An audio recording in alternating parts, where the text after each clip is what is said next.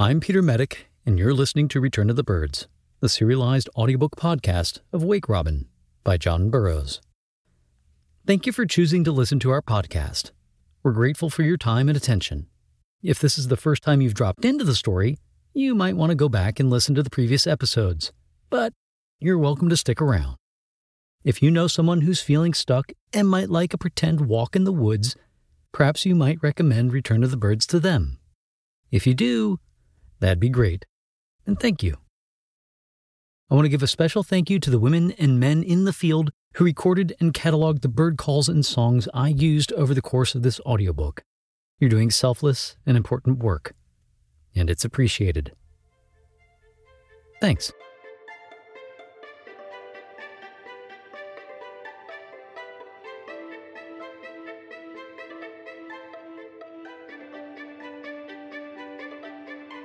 Chapter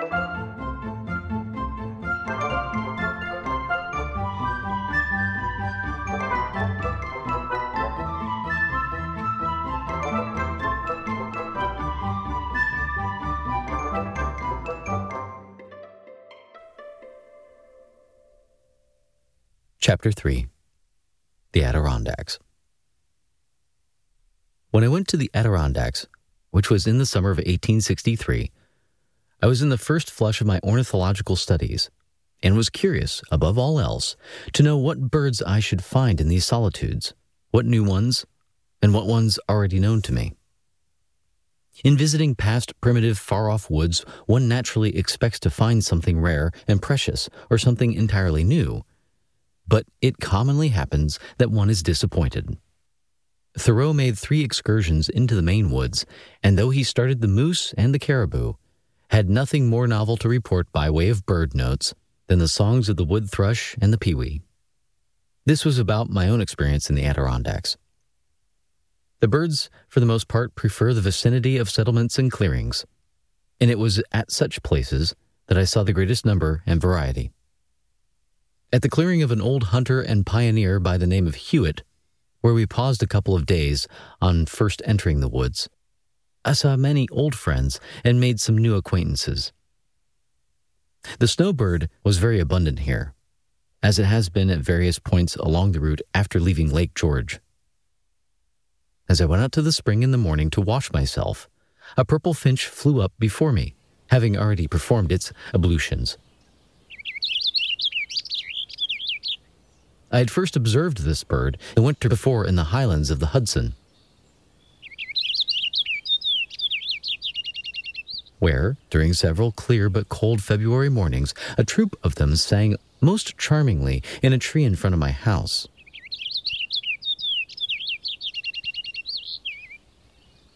The meeting with the bird here in its breeding haunts was a pleasant surprise.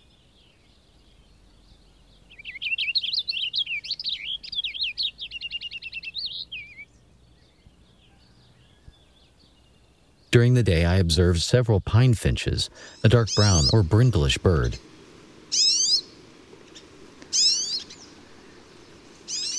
Allied to the common yellowbird, which it much resembles in its manner and habits.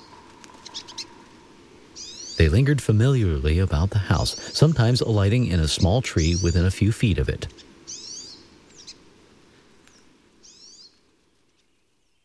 In one of the stumpy fields, I saw an old favorite in the grass finch, or a vesper sparrow.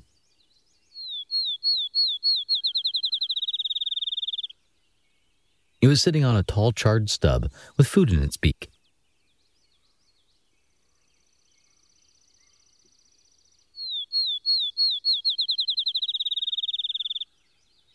But all along the borders of the woods and in the bushy parts of the fields, there was a new song that I was puzzled in tracing to the author. It was most noticeable in the morning and at twilight, but it was at all times singularly secret and elusive. I at last discovered that it was the white throated sparrow, a common bird all through this region. Its song is very delicate and plaintive, a thin, wavering, tremulous whistle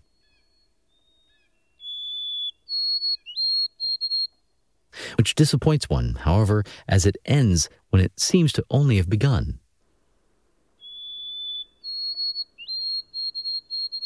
If the bird could give us the finishing strain of which this seems only the prelude,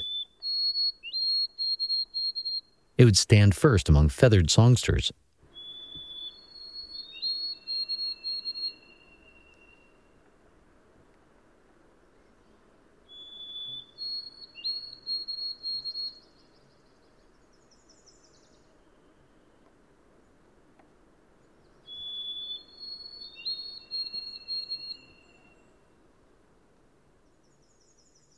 Trout brook in a low part of the woods adjoining the clearing, I had a good time pursuing and identifying a number of warblers the speckled Canada, the black throated blue, the yellow rumped, and Audubon's warbler. The latter, which was leading its troop of young through a thick undergrowth on the banks of the creek where the insects were plenty, was new to me. It being August, the birds were all molting and sang only fitfully and by brief snatches. I remember hearing but one robin during the whole trip.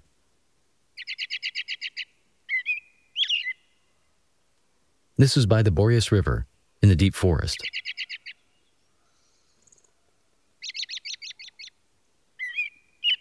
It was like the voice of an old friend speaking my name.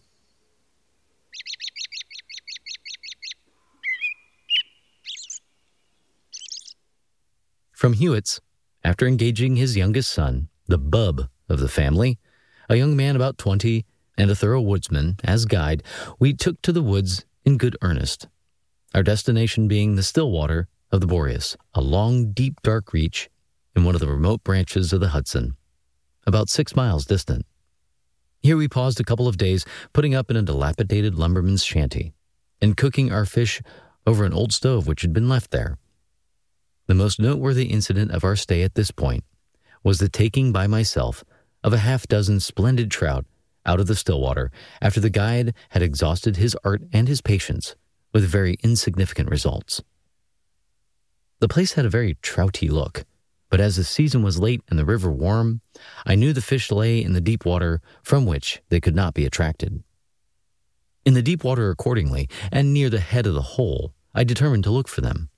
Securing a chub, I cut it into pieces about an inch long, and with these for bait sank my hook into the head of the Stillwater and just to one side of the main current.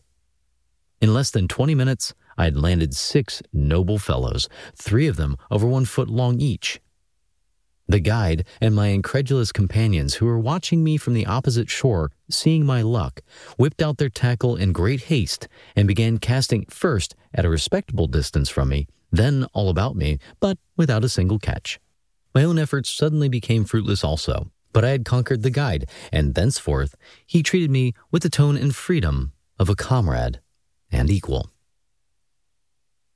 One afternoon, we visited a cave some two miles down the stream, which had recently been discovered. We squeezed and wriggled through a big crack or cleft in the side of the mountain for about 100 feet. When we emerged into a large dome shaped passage, the abode, during certain seasons of the year, of innumerable bats, and at all times of primeval darkness. There were various other crannies and pit holes opening into it, some of which we explored. The voice of running water was everywhere heard, betraying the proximity of the little stream by whose ceaseless corroding the cave and its entrance had been worn. This streamlet flowed out of the mouth of the cave and came from a lake at the top of the mountain. This accounted for its warmth to the hand, which surprised all. Birds of any kind were rare in these woods. A pigeon hawk came prowling by our camp, and the faint piping call of the nuthatches, leading their young through the high trees, was often heard.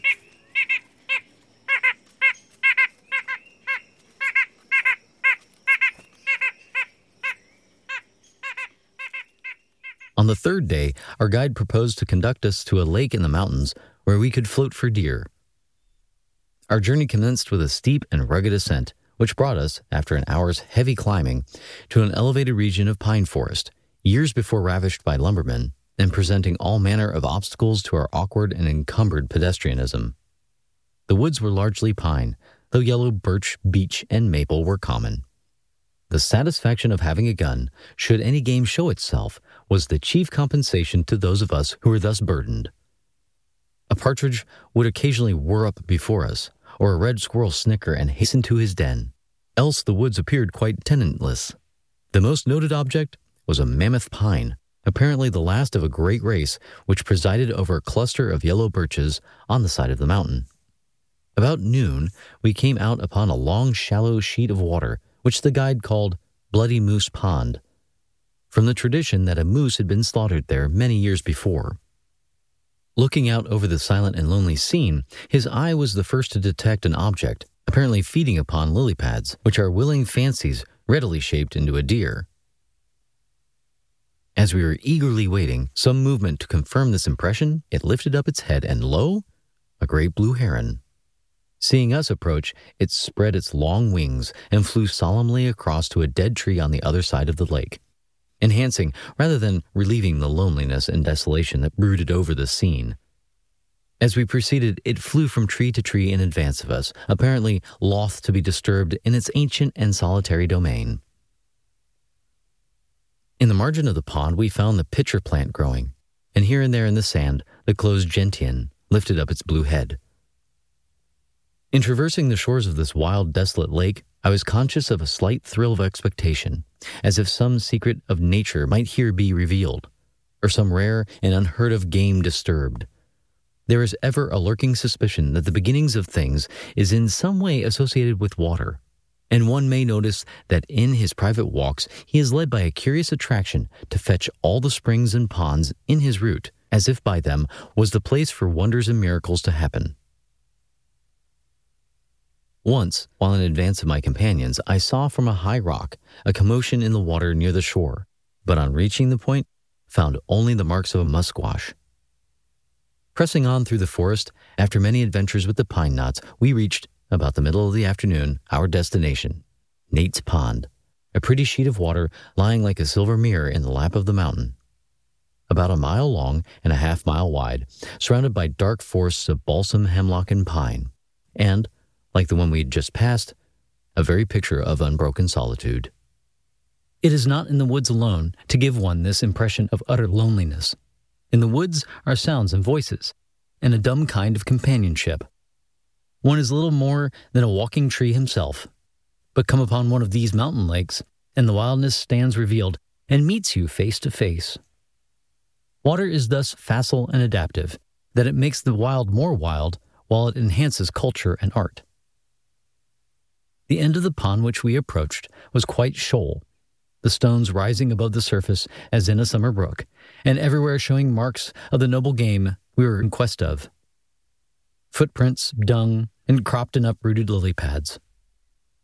After resting for a half hour and replenishing our game pouches at the expense of the most respectable frogs of the locality, we filed on through the soft, resinous pine woods, intending to camp near the other end of the lake, where, the guide assured us, we would find a hunter's cabin ready built.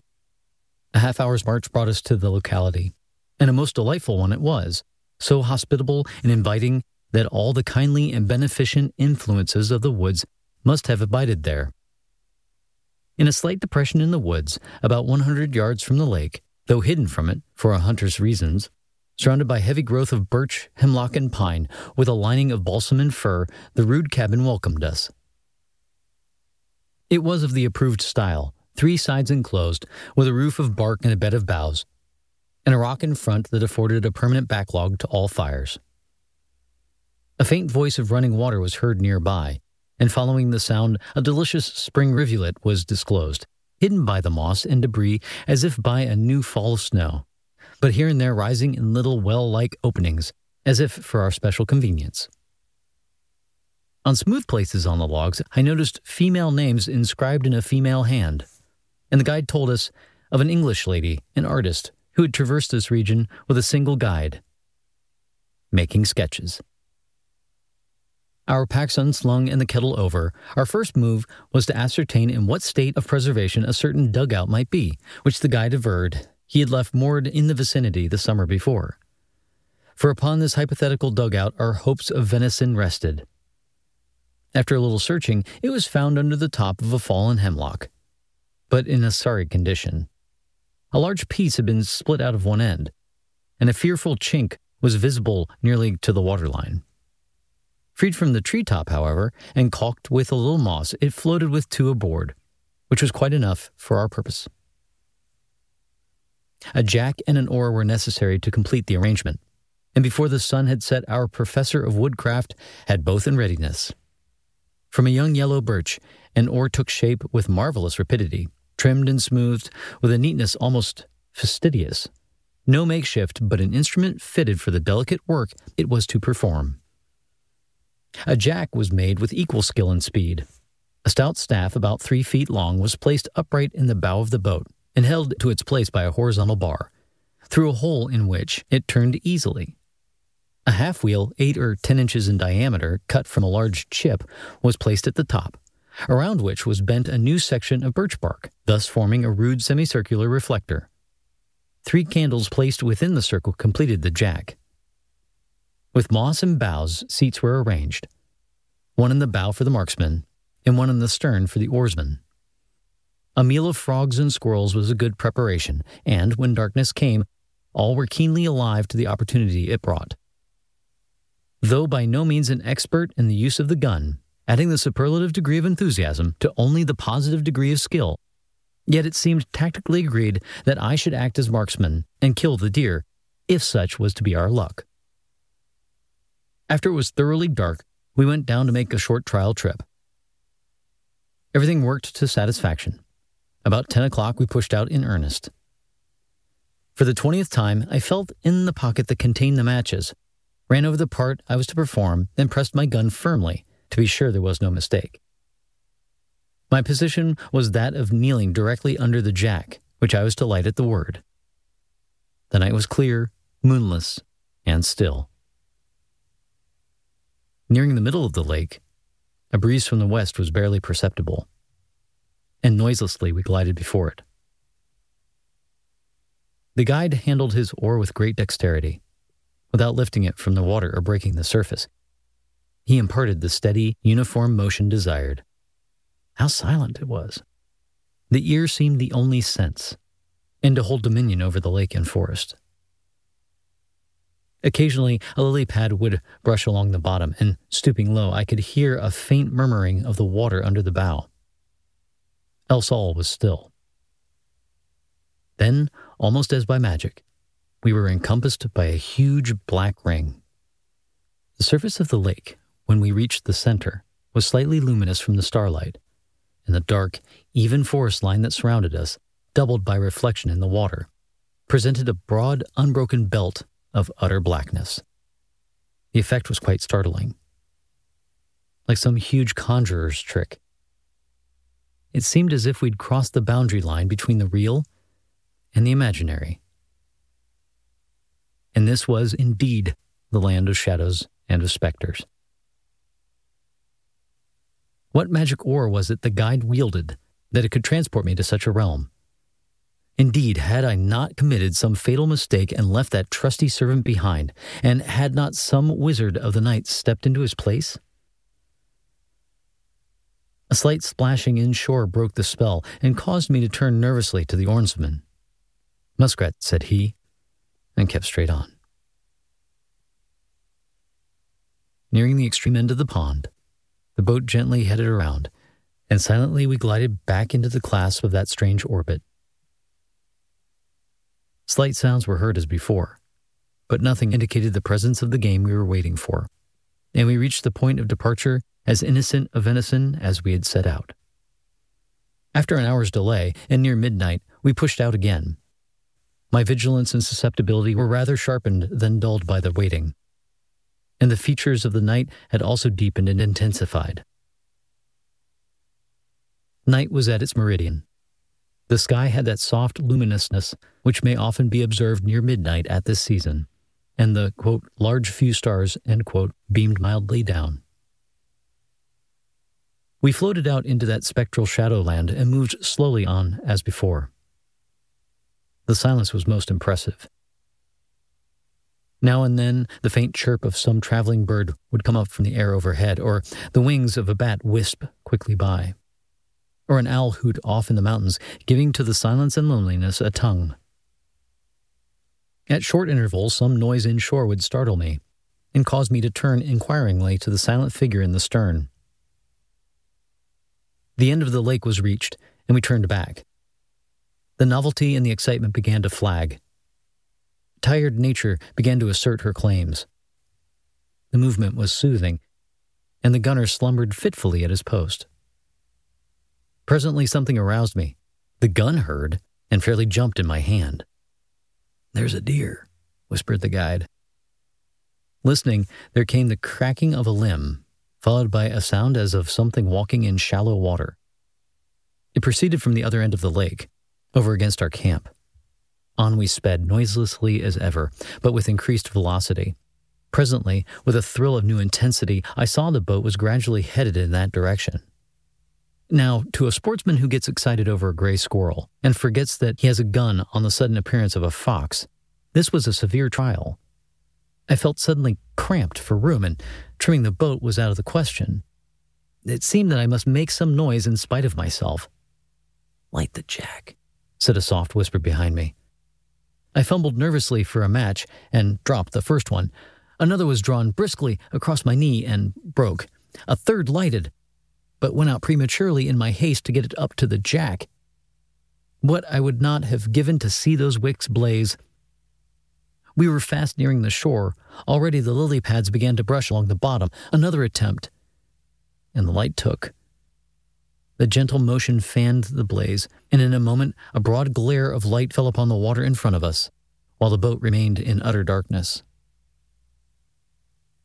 By this time, I had gotten beyond the nervous point and had come around to perfect coolness and composure again, but preternaturally vigilant and keen.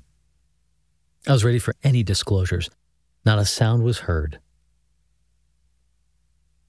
In a few moments, the trees along shore were faintly visible. Every object put on a shape of a gigantic bear. A large rock looked just ready to bound away. The dry limbs of a prostrate tree were surely his antlers. But what are those two luminous spots? Need the reader be told what they were? In a moment, the head of a real deer became outlined, then his neck and foreshoulders, then his whole body. There he stood, up to his knees in the water, gazing fixedly at us, apparently arrested in the movement of putting his head down for a lily pad, and evidently thinking it was some newfangled moon sporting about there. Let him have it, said my prompter, and the crash came. There was a scuffle in the water and a plunge in the woods. He's gone, said I. Wait a moment, said the guide, and I will show you. Rapidly running the canoe ashore, we sprang out, and, holding the jack aloft, explored the vicinity by its light. There, over by the logs and brush, I caught the glimmer of those luminous spots again. But, poor thing, there was little need of a second shot. Which was the unkindest cut of all, for the deer had already fallen to the ground and was fast expiring. The success was but a very indifferent one after all, as the victim turned out to be only an old doe, upon whom maternal cares had evidently worn heavily during the summer. This mode of taking deer is very novel and strange. The animal is evidently fascinated or bewildered. It does not appear to be frightened, but as if overwhelmed with amazement or under the influence of some spell. It is not sufficiently master of the situation to be sensible to fear or to think of escape by flight, and the experiment, to be successful, must be done quickly, before the first feeling of bewilderment passes. Witnessing the spectacle from the shore, I can conceive of nothing more sudden or astounding. You see no movement and hear no noise, but the light grows upon you and stares and stares like a huge eye from the infernal regions. According to the guide, when a deer has been played upon in this manner and escaped, he is not to be fooled a second time. Mounting the shore, he gives a long signal snort, which alarms every animal within hearing and dashes away.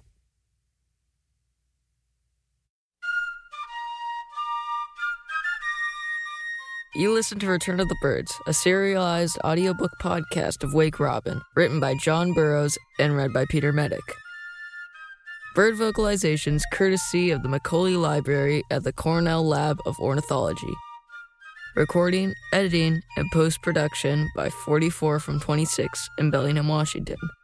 Post production and mastering by Counterweight Creative. Recorded at One Fine Studio in Bellingham, Washington.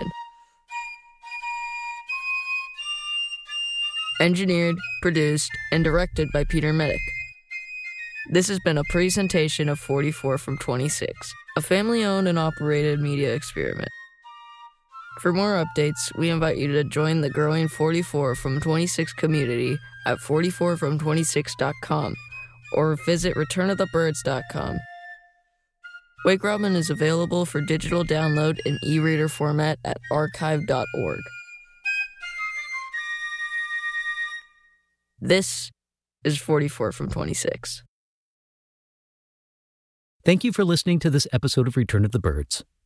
Please visit returnofthebirds.com to find show notes for each episode. The show notes include links back to the Macaulay Library bird vocalizations we used in this episode, images of the birds mentioned in the episode, and more. Finally, any flubs, goofs, and mispronunciations or errors are mine. If you want to tell me about them, stop by 44from26.com forward slash contact and click the button to leave a voicemail or send an email. Till next time, chirp away.